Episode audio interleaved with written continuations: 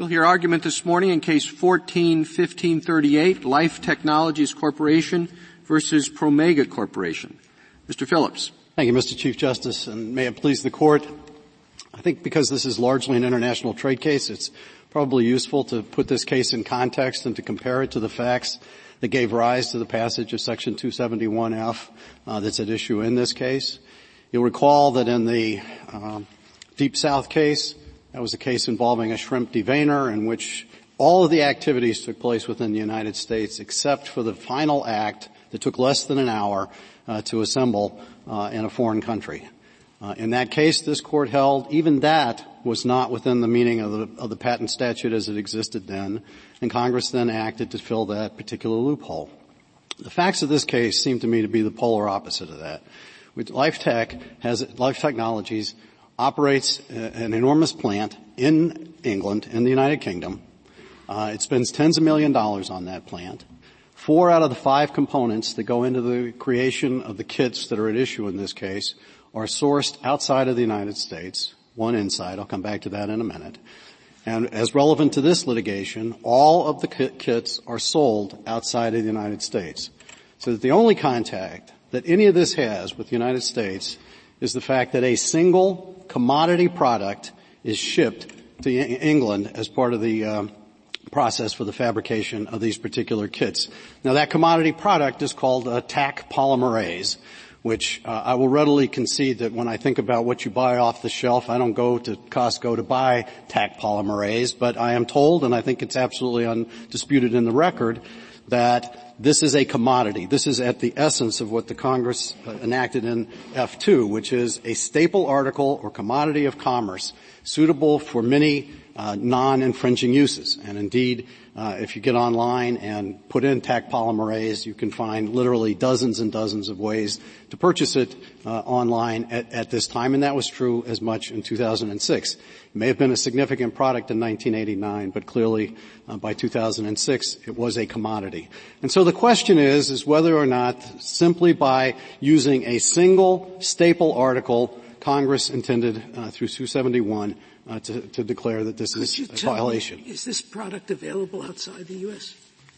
Taq polymerase? Yes. Oh, absolutely. Yes, it's it's readily available throughout the world. There are a variety of manufacturers uh, who There's no who patent it. on that particular component. No, none that none that exists any longer. No, as I say, it's a commodity product. The uh, do we know why that particular component was exported from the United States you said all the others right. were made in England. I mean, the key to this is you want to you want to get the best quality product, at, presumably at the lowest possible price. Uh, and and um, most of these were purchased. Most of the Taq was purchased from the Roche uh, company, uh, and I suspect they just had a better uh, supply arrangement. I mean, that's that's the key to this case in a lot of ways. Is what you're looking for is what are the best uh, supply arrangements that you can make on a global basis. Can you get them in the United States? Can you get them outside the United States? And what it seems to me clear that Congress could never have intended was to in some way disadvantage U.S. manufacturers who are providing a particular staple. Indeed, I, I would read 271F2 as saying categorically that the one thing Congress did not want to do is to interfere with the ability to uh, of a manufacturer to provide a staple article as part of the uh, uh, as part of an activity outside of the United States. If, if all of this had happened in the United States, would there have been a patent infringement suit that would be have merit? Yes, if everything had take, taken place inside the United States, there would have been. Uh, under the UK laws, are patents generally enforced for items that are patentable in the UK?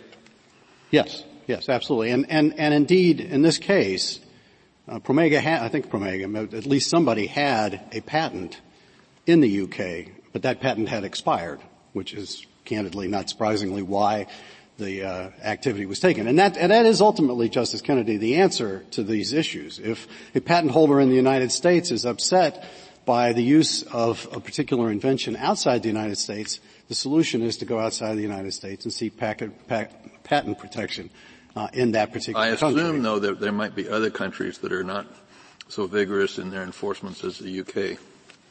Well, I, I suspect that there may be, although they, you know this is broadly regulated by uh, by treaties, uh, and the, the, and to me the key is you know, you write, you know, the United States has agreed that each country should regulate its own patent rights. I mean, we bought into that deal in, in the Paris Convention in the 19th century and, and consistently have accepted that. And that's, and the, the whole theory of this is to ensure the free flow of commerce uh, across borders on a regular basis, at least when we're talking about uh, staple articles of commerce. You know, if, if, uh, you know, where the Federal Circuit clearly got this wrong is in saying that you could interpret F1 which talks about a, a substantial portion of the commodities and say that a single commodity can be a substantial portion when F2 says that in order for a single commodity to constitute a, to give rise to a potential claim of a violation, what it has to be is especially made or especially adapted uh, for use in the particular invention. Does substantial portion mean a majority? Oh, I think it means substantially more than a majority. Uh, I, I, would I would say that it has to be approximating or very close or tantamount to all. So here there were five components? Yes, Your Honor. And, and they would have to be off, all five would have to be made in the United States? Or well, I, I would at a minimum, would enough? I, I, would have thought at least four would have to be, but I, I you know, in, in, many instances, my guess is the right answer may well be five. Where, where do you get that from? What's the principle there? Because all Congress wanted to do was to close a loophole where you're essentially doing nothing but violating U.S. patent law and avoiding it by simply offloading it at the last second. In a lot of instances, I don't think that's true when you're only talking about a majority uh, of the. Well, how do we items. know that that's all Congress wanted to do? I mean, that might have been the um, uh, the uh, the scenario in Deep South, but Congress used language that could refer to much more than that. That could refer to a majority. That even could refer to a substantial minority. Yeah, I, I, I think there's no way to First of all, the, the rule against the, the, presumption against extraterritoriality would drive you in the opposite direction. Even if you could reasonably read the language either way, you would you would drive it toward recognizing that the company that the substantial portion keeps is the word all, and it's talking about components.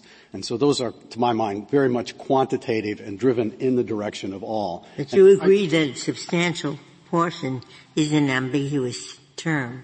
Yes, Justice Ginsburg, I, I, agree. It could be interpreted in either of two ways, which is why I think the principle against extraterritoriality drives you in the direction of saying Congress meant only to allow U.S. patents to operate outside the United States in very narrow circumstances. And if Congress chooses to, to create the kinds of international problems that will undoubtedly arise by an overbroad interpretation of 271F, which is what the Federal Circuit has adopted, leave it to Congress to go back and fix that because those are those are issues of international relations. This seems to me Congress in a much better position than the courts. Suppose they were just two, com- two components, the polymerase and then a, a, patent, a second part of a patentable invention. Right. Clearly, in that situation, there's there's no liability because it, uh, because only one of those components, either one of two things happens: either both of them are being put together, or or only one of them is. And 271 it, F1. It seems, it seems to me that even if we we agree with you that uh, quantitative is is the proper measure, you still have a qualitative coming in to balance your judgment, as in the case of uh, one out of two well, I, not in one out of two. One out of two seems to me is, is dictated by 271F2 that says that if it's only one, and then it has to be either especially no, no, no, adapted or especially. Well, I'm just talking about F1.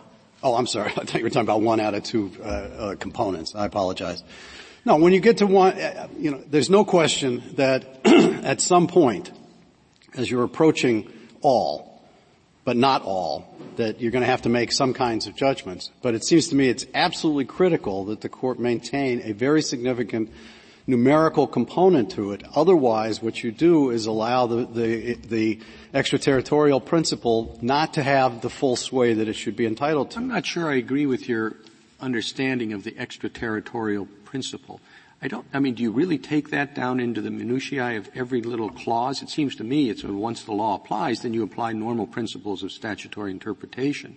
I think we have cases about that in other, in, in other areas, which is sort of what is the reach? I think maybe the presumption against uh, uh, infringements and sovereign immunity. There's case I can't recall right away that said, well, once you get over it, it's over, and then you apply normal principles. And I'm not sure at every turn. Okay, and we know that this is a statute that obviously applies uh, overseas. Yeah, Mr. Chief Justice, that, that's exactly the opposite of what the court said in Microsoft.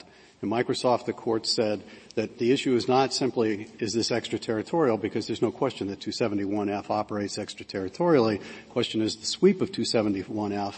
And, and this court said that it was going to interpret the word component very narrowly in that context, candidly in the same way that the that this court also interpreted it in the Deep South case, again, well, very narrowly, and we're asking you to do the same thing, which is to say, adopt a narrow construction of the substantial component language so that it drives much closer to the word all and recognizes that this is meant as, as your real argument is just that isn't it that that uh, you interpret it differently than you do and uh, we cause a lot of problems in other countries i mean they they can't tell whether uh, uh, when they get one component, their lawyer is going to have to know not only British law, it's going to have to know American law.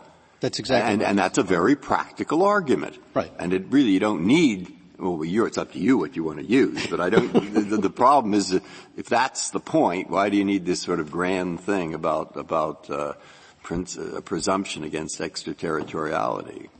Up well, to you what you want to use. Uh, look, I'm, I'm, I'm perfectly comfortable with any, any policy argument you feel comfortable with. That one is certainly one that we, we embraced. I mean, the other, the other policy argument that seems to me equally strong in this context is the, is the mischief that, that the Federal Circuit's rule provides for trolls. Because now, not only do you have all of the trolls in the world looking for all of the products in the world, but now they're going to go through the entire supply chain of every putative infringer and go after each provider of a single staple article of commerce as part of this exercise. And it seems to me that cannot possibly be Do you think Congress it's, it's clear that the um, that the the qualitative interpretation has a greater extraterritorial effect than the quantitative interpretation? What if you have a situation where, let's say there are ten components and nine of them are, are, are made overseas, but those are very routine things. Those are, are like the, the, the product that's made in the United States here. You can buy them off the shelf. But there's one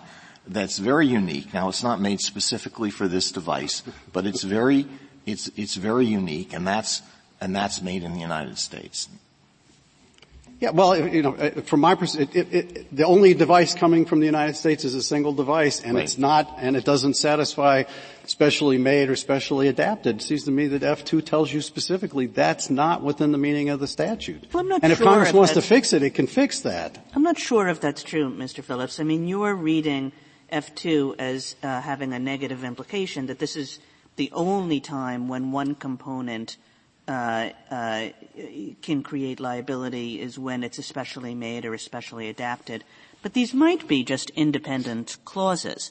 In other words, F2 talks about a component that's especially made, whether or not it's a substantial portion of the product, and then F1 comes in and says independently, uh, creates a rule for a component or components that are a substantial portion of the product.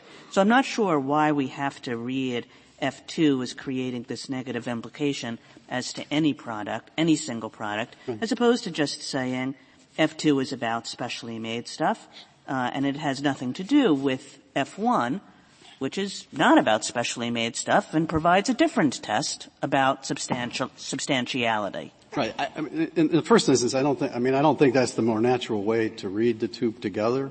But then I would go back and, and without trying to offend Justice Breyer, go to the principle against extraterritoriality and say, say to you that if there are two different ways that are equally plausible to interpret this language, you should interpret the language to be more narrowly applicable and therefore less likely to interfere with, uh, extra, with extraterritorial, extraterritorial application of patent law. And so that's the reason. It, it, I'm not saying you, you would have, in the abstract, been compelled to a particular conclusion, but in a situation where Congress has used the language talking about all or a major or, or, a substantial portion where all is, is all but, you know, it's very close to that, talks about components of the invention, not of the invention itself, the Federal Circuit twice, in its opinion, just dropped out of the components of the invention where it's clear that that's designed to be and a quantitative what are, what analysis. Are the, what are the components of the invention? How do we know what the, the components of the invention?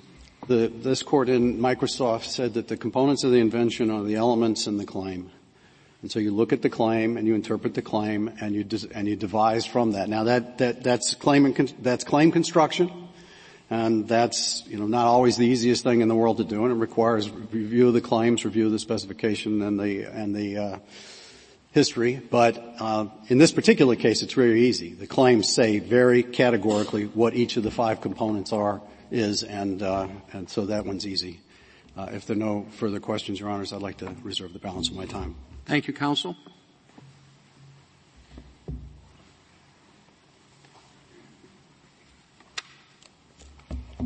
Mr. Tripp. Mr. Chief Justice, and may it please the Court, we're asking the Court to do two things here today. First, we're asking the Court to hold that the supply of a single commodity component is never enough. We think that's clearly right when you look at F1 and F2 together, especially in light of extraterritoriality concerns. Second, we're asking the court to hold that F1 reaches the supply of all or a large portion of the components of the invention, not any important portion of the invention. And the way we would put it is that it reaches the supply of all or something tantamount to all of the components. And our principal practical concerns here stem from the breadth of the Federal Circuit's ruling, and it's broad because they're asking a loaded question that's looking only at part of the picture. If you look only at the supplied portion of the components, and you ask whether they are important or essential to the operation or novelty of the invention, the answer is always going to be yes. In most inventions, if you take away any component, it isn't going to work and it's not going to be patentable. So we think you just can't come at it that way. And then the second piece is that the Federal Circuit isn't looking at all the components that were not supplied. And so they're not asking the comparative question of whether the person has done anything similar to supplying all of the components. And we think that's just a critical piece here. This is an anti-circumvention provision. It was enacted to shore up the basic territorial restriction against actually making a patented invention in the United States and then shipping it abroad. And we think it needs to be interpreted with that purpose in mind. You keep saying substantially all. Uh, Mr. Phillips argued that substantially all has to mean just that, almost all. You instead in your brief want us to keep that vaguer. But I'm assuming that there's a minimum that wouldn't constitute an infringement? Well, I think 20%, 30%, 40.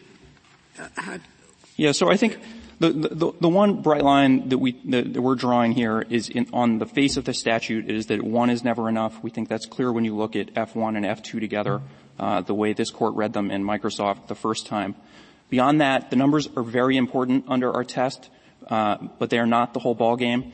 Uh, we say this on page 26 of our brief. You could also, you would look not only at the numbers of the components that were supplied and not supplied, but you would also look at the relative time, money, and effort that you would need to obtain the remaining components. So time, if money, I could give time, money, and effort, but not significance of the component. I think it seems to me that the significance of the component, component would be the most uh, important consideration. I think so words, if it's the if it's whatever uh, you think is not quite enough, 70%, but 70% of the components, I mean, that's really the core of what makes it work. I don't know why you wouldn't look at that differently than if it's 70%, but the 70% are, you know, fairly insignificant. Well, I, I, I, our, our, principal concern, is, as I was saying, is that if you just ask the question of whether it's significant in the sense of is it essential or important to the novelty of the invention, I think that's just a black hole. It's not going to get you anywhere. And we think our approach works better. And if I could just give you two examples of how this would work using this particular invention.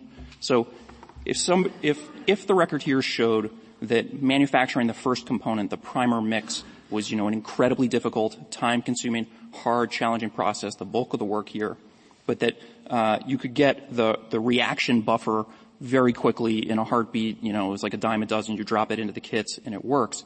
In that circumstance, if somebody supplied all the components except the reaction buffer, we think they would clearly be liable because they would have done something that is really tantamount to supplying all of the components. You could get that last one so easily. But if, supply, if somebody supplied all the components.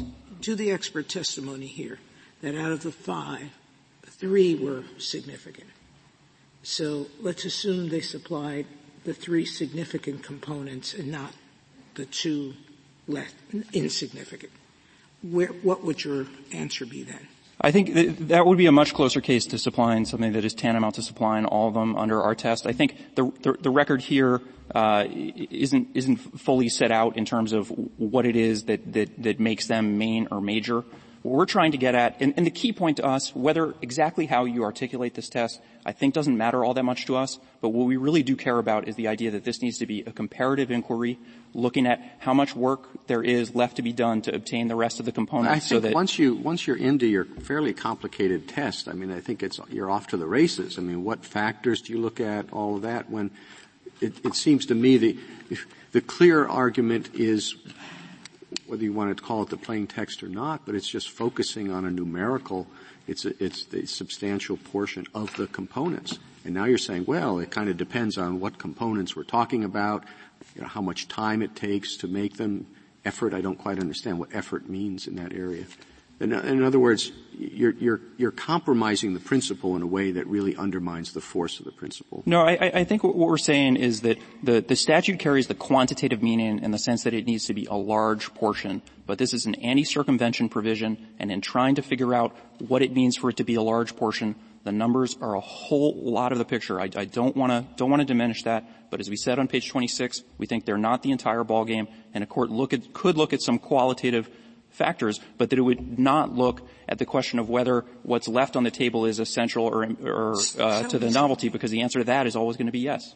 Um, I don't know enough patent law to have the answer to this. When a, a claim is made, what, how is a determination made of what the elements are? Do the elements determination sort out the common from the uncommon?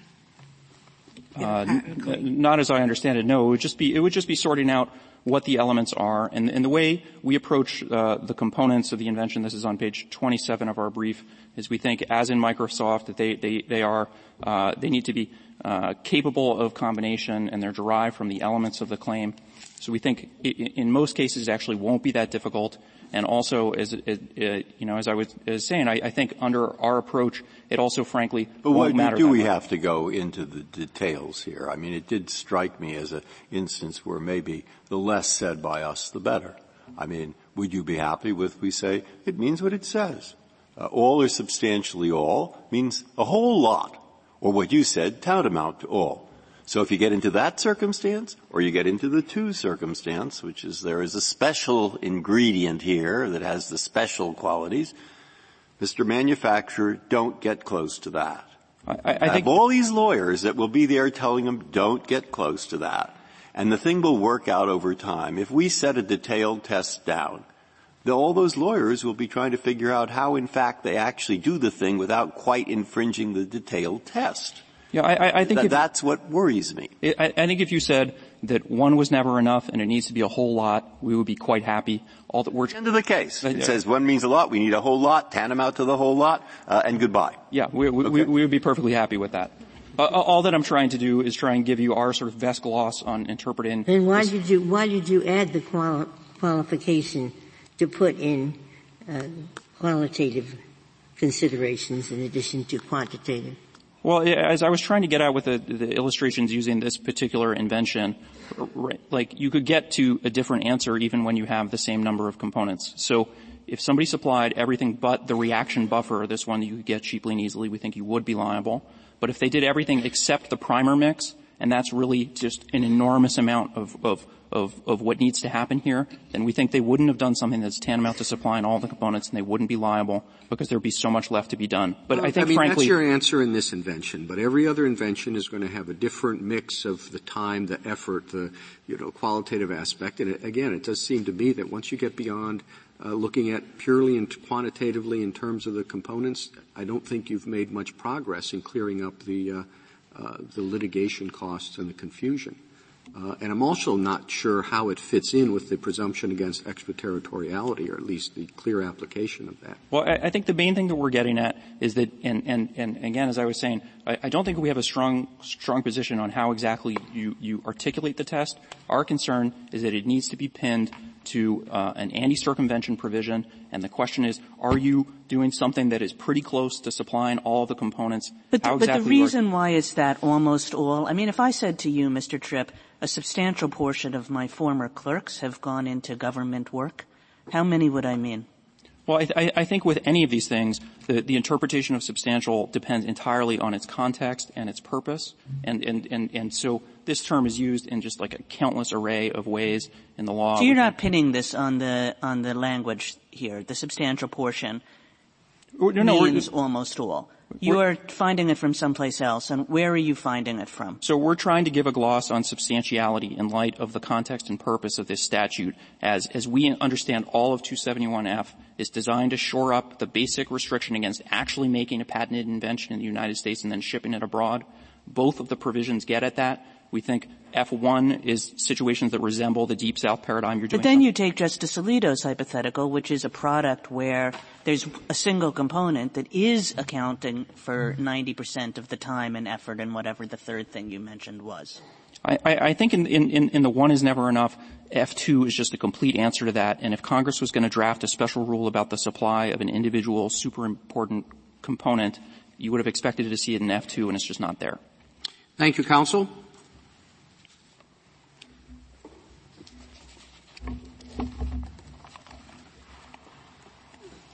Mr. Waxman? Mr. Chief Justice, and may it please the Court. I think it's extremely important to understand how fundamentally the petitioners and the government misapprehend the nature of the harm that Congress addressed in 271 as enacted. When the Deep South solution was proposed by Senator Mathias, it precluded the supply with no active inducement requirement the supply of the material components of a combination that if combined in the United States would infringe. In a 1984 hearing that's discussed at page 29 of our brief, the United States, the Commissioner of Patents came in and testified that the United States objected to that interpretation. They objected to the top down, you know, not clear, not totally all, and proposed instead that Senator Mathias amend his legislation to preclude what in essence is prohibited domestically in 271C, that is contributory infringement. That is the supply of a single specially designed part where there are no substantial non-infringing uses. That in and of itself shows you how far, and that is in fact 271F2, and that shows you how far from this all or substantially all paradigm Congress was aiming. Now, Senator Mathias's response right there, and again we discuss it at page 29, was, okay, I understand that, but what about, he said, the situation in, of the quote, exporter who sends specific instructions on how to manufacture a product which would infringe a U.S. patent notwithstanding the use of a staple product or products. And, and Commissioner Mossinghoff's response was, gee, I hadn't thought of that. That would be the analog to 271B, that is the induced infringement requirement, which makes one liable as an infringer if you actively induce infringement by another. And so you're, you're, you're beginning with a dialogue at a Senate hearing on the bill. That's pretty weak, even in the legislative history uh, uh, hierarchy. But I don't think you've mentioned the actual language of the statute. Well, yet. that um, Thank you, Mr. Chief Justice, and I'm not relying on the legislative history alone. This is just one example in. How, how does it help you? Because it's very hard for me to believe that Senator Mathias really wanted to interpret American patent law so that it runs the world when we've entered into a treaty uh, which says British patent law runs Britain, French, France, and so forth.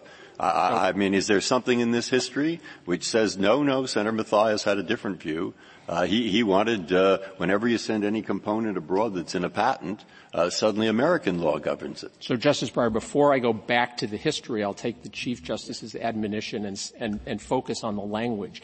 I mention the history, Mr. Chief Justice, only because it's rare that an exchange in the legislative history translates so directly to the language of the statute, as a result of that exchange, which we're not relying on as interpretive authority, Senator Mathias did exactly what the United States suggested.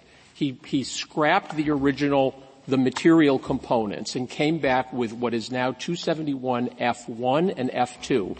F1, modeled on 271B, precludes active inducement in the United States, um, and 271 F2 precludes following on 271. Well, I know, but I mean, you know, you know the objection. I don't, I don't know how many of the people voting on the bill went back and read the Senate hearing. I understand the argument when you're talking about something in the Senate report or the House report at a fairly high level of connection to the statute. But when you're wading into the particular uh, dialogues at a particular hearing in one House, uh, one committee of one House of the Congress, that's a real stretch. Okay, I, let me let me let me put aside that exchange. This, this, in fact, the report does acknowledge what is obvious from the face of the statute and which I believe, and this court recognized in Microsoft versus AT&T, which is the 271 provisions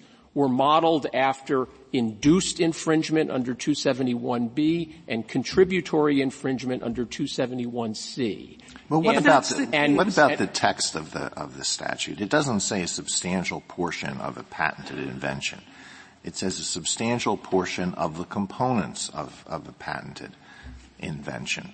I mean, so if I were to, you know, if I were to ask what is a substantial portion of the pages of your brief, I, I think uh, someone would think that's a quantitative determination and, and would not think that, well, you know, I think pages 12 to 16 of your brief are particularly important, so that would be a substantial portion of the of the pages of your brief. So I let me go first to the to the question about the use of the word components rather than invention, and then address your your question on the substantial number of pages.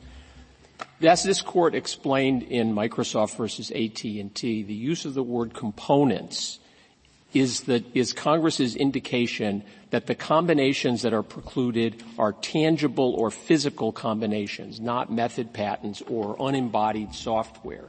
That's how you know what the scope of the combination is. And if Congress had said, you know, uh, to export one or more rather than a substantial portion, you would still use the plural because the plural is necessary to accommodate the instance in which it will in fact commonly be more than one. Now in your hypothetical, if you're talking about a substantial portion of units that are indistinguishable from each other, like pages of the brief, then I concede that the more natural reading is a quantitative one. But if you look at how substantial is used in the relevant provisions the, the provisions of the patent code that my friend on the other side is adverting to, that is F2, where substantial non-infringing uses is plainly, at least partly qualitative, or as they say, Warner Jenkinson, the doctrine of equivalence case, where equivalency turns on substantiality of functions and methods and uses, it is also qualitative. Our argument is that, again, we agree with the United States, whether the extent to which substantial is qualitative or quantitative depends on the context. And so my only point, Mr. Chief Justice, just so that I'm not misunderstood here is Congress, when Congress, rather than what it started to do, which was to count down, enact something that counted down from all the components, it instead scrapped it at the United States suggestion and started from the ground up from contributory infringement, which is just one component, specially designed, and active inducement, which doesn't require the supply of any components. Now, in this instance, and this goes, I think, to Justice Breyer's question about extraterritoriality, Congress was very careful, of course, as this court recognized in Microsoft, there are extraterritorial implications because it concerns exporting things for something to be done in commerce overseas. But Congress was very, very careful to make the conduct that the provision looks at domestic only. It is, you have to actively induce from the United States, and active inducement, this court explained in the Grokster case, means active steps to encourage like advertising or providing instructions. What you have do, to. What do you do with the word all? I take it your argument would be easy, easier if that word were not in the statute. Oh, I don't. I don't. I, am not. I, I don't. Uh, I don't agree that our argument would be easier. All apply, you know, has the same implications one way or the other, whether you call substantial quantitative or qualitative. Clearly, Congress was aiming at less than all, but it's a commonplace for for legislatures, for completeness sake, to say all or fewer than all, or all or some. And Justice Breyer, I do want to correct one thing. You, you uh, inadvertently kept saying this is all or substantially all. It's not all or substantially all. It's all or a substantial portion. And as we point out in, I believe, page 35 of our brief, there are, it is a commonplace locution in state statutes and probably federal statutes to use all or substantially all, which is more clearly quantitative. And the state statutes, these are often corporate law statutes that talk about the sale or alienation of all or substantially all of the assets. In that instance, the, the state, the, the cases we cited and many others give substantially all a quantitative as well as a qualitative interpretation. Is it against the law, which I don't know? Is, is it against the law uh, for a patent holder on patent X? which has 19 ingredients, to send one commonplace ingredient over to England and say, you know, I, I don't mind. Here, here's what my patent's on here, but there is no British patent. And I would love you to make this and sell it in Britain. Is that against American law? It is not for two reasons. Oh. One, what, what you have to show under 271F is the act of active inducement. That is, well, well, he, what he does is just what I said. You know, I have a great invention in America. It's patented. Okay. But in England, it's not patented. And what I really, I see no reason why you cannot make my thing over there and sell it over there. And, and here, by the way, uh, it's not mine. You know, it's Mr. Smith's, my competitors. And and uh, here, by the way, is uh, the patent. You see what it is and uh, go ahead, sell it in England. It's not patented there. Can you not do that? Is that illegal? So there you would ask the question whether the component or two components. You know, if we leave the component out of it, there are no components. What he does is he sends him a list. Okay, that is, that is illegal? not illegal okay. because in addition to active inducement, you also have to okay. supply a substantial portion of the component. Exactly. Now, so, so then the question that, becomes one of what limits Congress wanted to put in an area where it isn't illegal. Now go ahead with your argument because what okay. they're saying. So if the, yeah. yeah, sorry. If the component is, let me use two examples. One, I'll, I'll, I'll adopt Justice Alito's hypothetical. Let's assume that you have a patented pharmaceutical, a tablet that, you know, remediates a disease. It has, as is, is commonplace in these combinations, it has one active ingredient and it has five inert ingredients that are as easy to pick up as you can imagine. The thing that is exported, the, the, the, the factory overseas, uh, which by the way is never liable under this statute because the statute only applies to conduct in the United States, they, they are happy to go down to their local warehouse and get the, the five inert ingredients, but the, the, the molecule that does all the work they import from the United States. Now, my friends on the other side would say, and I believe Mr. Tripp actually did say, if that molecule has no non-infringing uses, it's illegal. But if it's such a great molecule that it actually has another non-infringing use, say it also powers the injectable form of the pharmaceutical, which is not patented, that what Congress intended to do was leave this giant donut hole in the rule between the active inducement of a commodity that is non-bespoke component you have to, you know, there's no liability at all. You have to supply all or nearly all of those inert components. Or you have to show that, you know, there in fact is a patent on the injectable form. Or take also the example that was at issue in this court's decision in Quanta Computer. Justice Thomas explained for the court that that was a case that involved the patent exhaustion doctrine where Intel was supplying a very sophisticated microchip, microprocessor that was used by Quanta Computer in a computer that had, you know, gazillion other components. And the question was whether Intel's sale of the microprocessor to LGE, which then sold it to Quanta, exhausted the patent. And what this court said is, well, it didn't exhaust the patent on the combination because obviously it's only one or two components. But because that microchip, that microprocessor embodied the, um, what, what it said was the inventive aspect of the computer as a whole. We are going to take account of that and hold that patent exhaustion applies.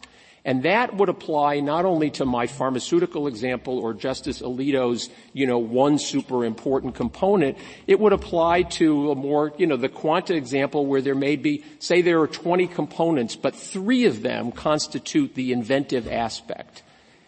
This, the language is capacious enough and can be read in a common sense way to make clear that that is what Congress intended to address in F1 by enacting, uh, provided there is active encouragement for the combination by enacting the analog, the, the, the F analog to what is active inducement under B. So, so how do you decide? Here there are five.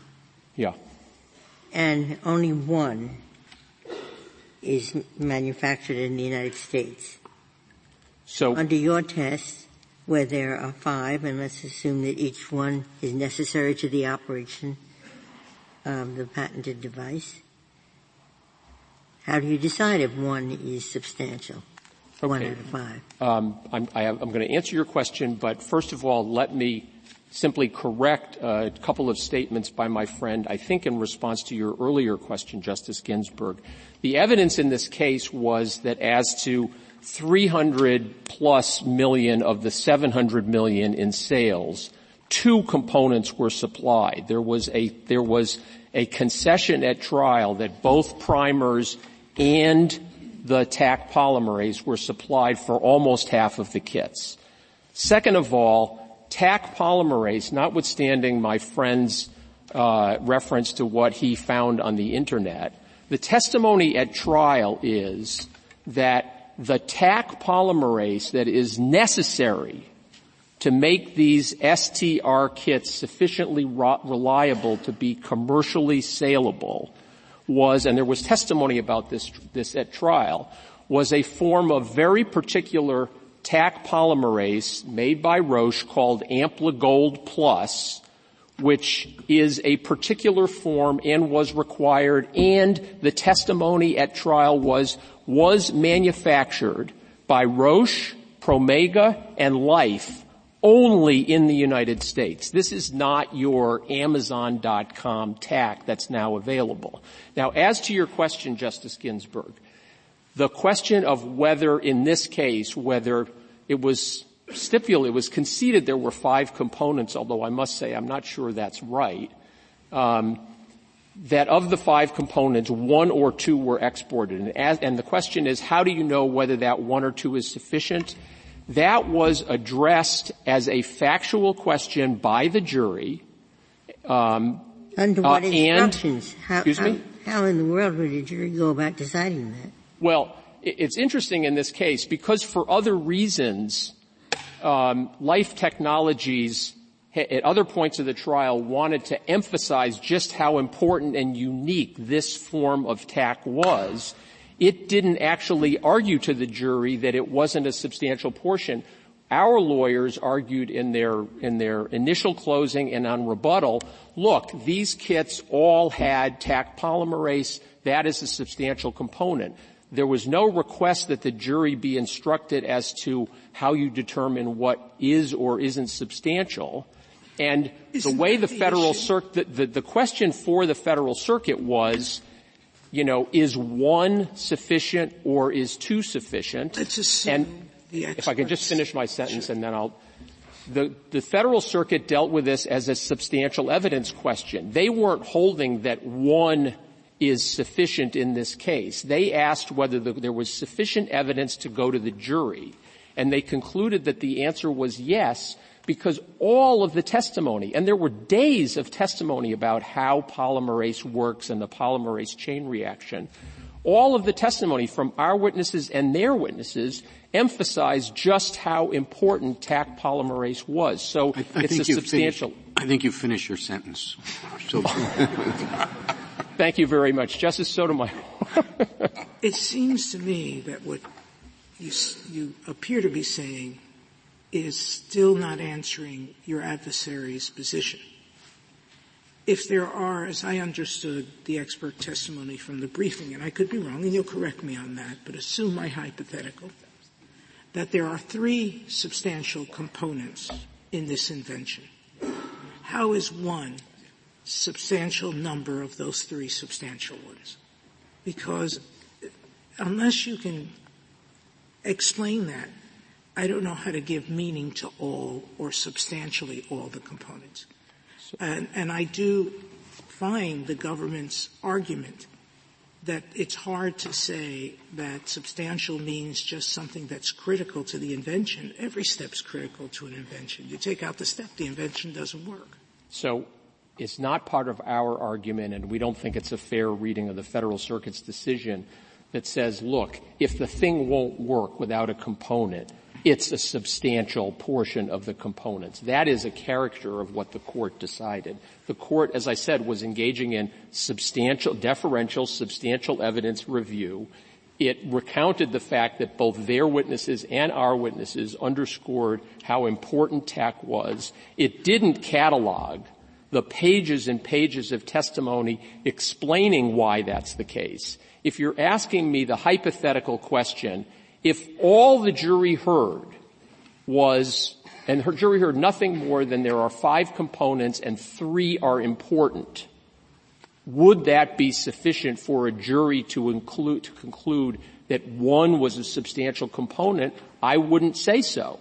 But that's a caricature of what actually happened in an eight-day trial that was very much focused on Taq polymerase and the particular form of Taq that was supplied here. And so this court could, if this court agrees with us that there may be circumstances, maybe it's the Quanta example or maybe it's Justice Alito's example, in which one component constitutes a, could constitute a substantial portion and therefore liability would apply if there were conduct that amounted to active inducement, this court could then say, okay, we're going to roll up our sleeves and we're going to read the trial transcript and we're going to look at what the evidence was in order to determine whether on the case as it was tried here, a reasonable juror could find that Taq polymerase was that important. Well, in order to do that, it would be necessary to know what substantial portion of the components means. So what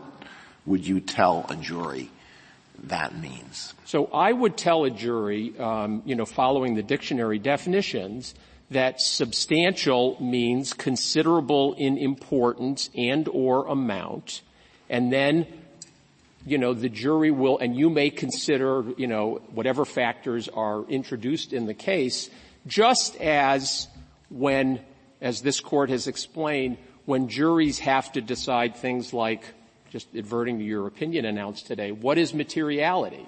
In Basic versus Levinson, this court rejected the advocacy that you've got to tell the jury a lot of primary conduct depends on what materiality means. And what this court said is the contours of that will be explicated based on the facts of the case and case law as it develops. And in the patent context, this court has been, I wouldn't say single-minded, but very active in making, in rejecting uh, formulations that um, you know, help a jury determine what is obvious in light of prior art. That was KSR. What is equivalent, substantial equivalent under the doctrine of equivalence in Warner Jenkinson? These are all instances in which this court said the jury is given the standard and it then applies the facts and circumstances to determine it's met, just as it does in negligence cases and in criminal law cases and many other contexts in which primary conduct is being adjusted. Here, the, the, this parade of horribles that, gee, anybody who supplies a component from the United States could be liable if they're in the supply chain is, is manifestly incorrect. They have to, they have to, number one, know that there is a patent. They have to know that the product is going to be combined with others. They have to know that the combination, if practiced in the United States, would infringe. They have to go beyond that and actively encourage, send instructions or blueprints or something in order to do it and a jury properly instructed based on the evidence has to ascertain gee, this really is a substantial portion. Well, this number, is number, the molecule. That, that sounds to me much more like F2 than F1, but I'll, I'll, I'll look at that. The, the, the, the brief by um, Agilent Technologies uh, was instructive for me as to how modern supply chains work. Uh, they, they say it's very complex. They ship out hundreds of different things. And that seems to me uh, to give some help to the petitioner because it shows that a quantitative test is simply a good baseline to begin with. And the more egregious cases, it seems to me, are under F2 anyway. If we have, if we can think of horror stories, they're mostly covered by F2, aren't they? I, I don't think so, Justice Kennedy. I, I guess I'd make two points. With respect to the supply chain, the liability in this, this is, this is a provision modeled on 271B. It also includes the requirement of the domestic supply of a portion of the components. But the sauce here, where the rubber meets the road is that the, the, the, the tortious conduct is the active, active inducement. And somebody who is simply responding to an order for supplies is in no way at risk in this case. The reason that F2 doesn't really solve the problem is, again, I think pointed out by Justice Alito's question. You can have a molecule that has, that does all the therapeutic work in the world. And you get, and it is protected against circumvention only if it has no substantial non-infringing uses. Many of the most important, innovative, inventive components actually are terrific because they have two uses. In my hypothetical, it has a use for an injectable form of the drug, which is not patented. It is not reasonable to assume that the Congress that I was going to make a reference to the exchange in the legislative history, but the Congress that responded to the government's suggestion like, let's just have F2 and said, well, we need we need F1 too, that is, we, we need the analog not just to contributory infringement, but to induced infringement. That they would have seen these two components as so far apart that their gears never mesh when, as this court has said, it is a commonplace that there is overlap between 270, between contributory and induced infringement. It's not a complete. F1 to, to, to overturn Deep South. Oh, no, no, not at all. Not at all. What Deep South said is the patent is on the combination. If the combination occurs overseas, there is no infringement. There's no 271A liability abroad. Congress didn't touch that. What it said was, okay, 271A is direct infringement. 271B and C are what we call secondary infringement. It makes somebody liable even if they weren't infringing. And because the combination overseas doesn't infringe the U.S. patent, we are going to enact these two provisions that address only U.S. conduct. The, the tort of 271F1. Only U.S. conduct, but you read the brief, of the German companies, and they say it's a fairly common thing. We've been making product X forever, and now we invest in an American company, and lo and behold, we just want to import some wood. You know, just some wood, and and and we can't do it because we'll be had up. Uh, uh, under this, because wood is an important, uh, some kind of is a 30% of some kind of a patented thing that we've been making for Justice years. Breyer, uh, so they're worried about it, in other words. I, I think that I, I don't think that their worry is validated by a correct understanding of the statute. Their, their concern makes no mention of the requirement that the U.S. manufacturer act, not send wood, but send a substantial portion of the components, which wouldn't be wood or saline solution or something like that, and importantly, has to take the additional steps of actively inducing. And in Grokster, this court, when it was underscoring what active inducement means, said, quote, showing that the infringement was encouraged overcomes the law's reluctance to find liability when a defendant merely sells a commercial product suitable for some unlawful use. And that is the, that's the point. The point here is that we're talking about conduct that occurs only in the United States that must require, that must include the act of active inducement, specific intent and knowledge, and a component or components that constitute a substantial portion of the components of the invention. Mr. And Waxman, the notion, if um, Life Technologies sold this polymer to um, another company that it hadn't had a relationship with, would that other company be considered to be infringing? No. No. I mean, unless, when you say life, in other words, if from any the United company, States. Any other company but Life Technologies could have taken this uh, uh, expired patent in England and brought all of these, this component, this polymer, from the United States and it wouldn't be liable? The importation of the, may I finish? Sure the importation of the polymer is not reached. A foreign, manuf- a foreign assembler who imports something from the United States is not touched by a provision that, that is, looks at and addresses only U.S. conduct. Thank, Thank you, counsel. Uh, four minutes, Mr. Phillips. Thank you, Mr. Chief Justice. I, I, don't intend to use all four minutes. First of all, uh, what I want to respond to is, you know, my friend has spent a lot of time talking about active inducement and the mens rea elements of 271, and I understand that, and that's certainly a significant protection. But Congress did not take 271B and C and simply apply them in the F1 context, in the F2 context. What it said is there has to be a substantial portion, all or a substantial portion. And that's a fundamentally significant independent requirement that cannot be satisfied in a situation where you're talking about a single component. Justice Sotomayor, I just wanted to respond to your, you know, the three that are major. It's important to recognize that two of those are clearly not coming from the United States. So I go back to the point you made later, which is if there are three major components, how can one of them be the substantial one? I think the answer is it cannot be uh, under those circumstances.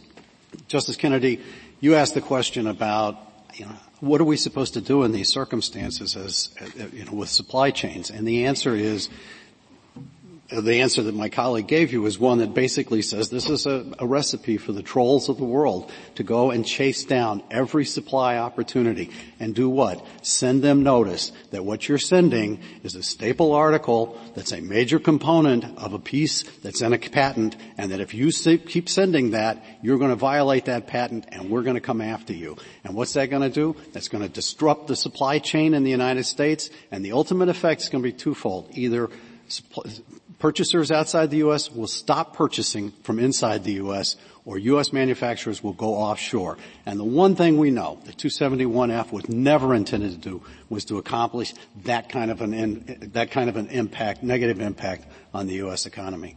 I, I urge the court to reinstate the, uh, uh, the uh, judgment as a matter of law that the district court entered. Thank you, Your Honors. Thank you, counsel. The case is submitted.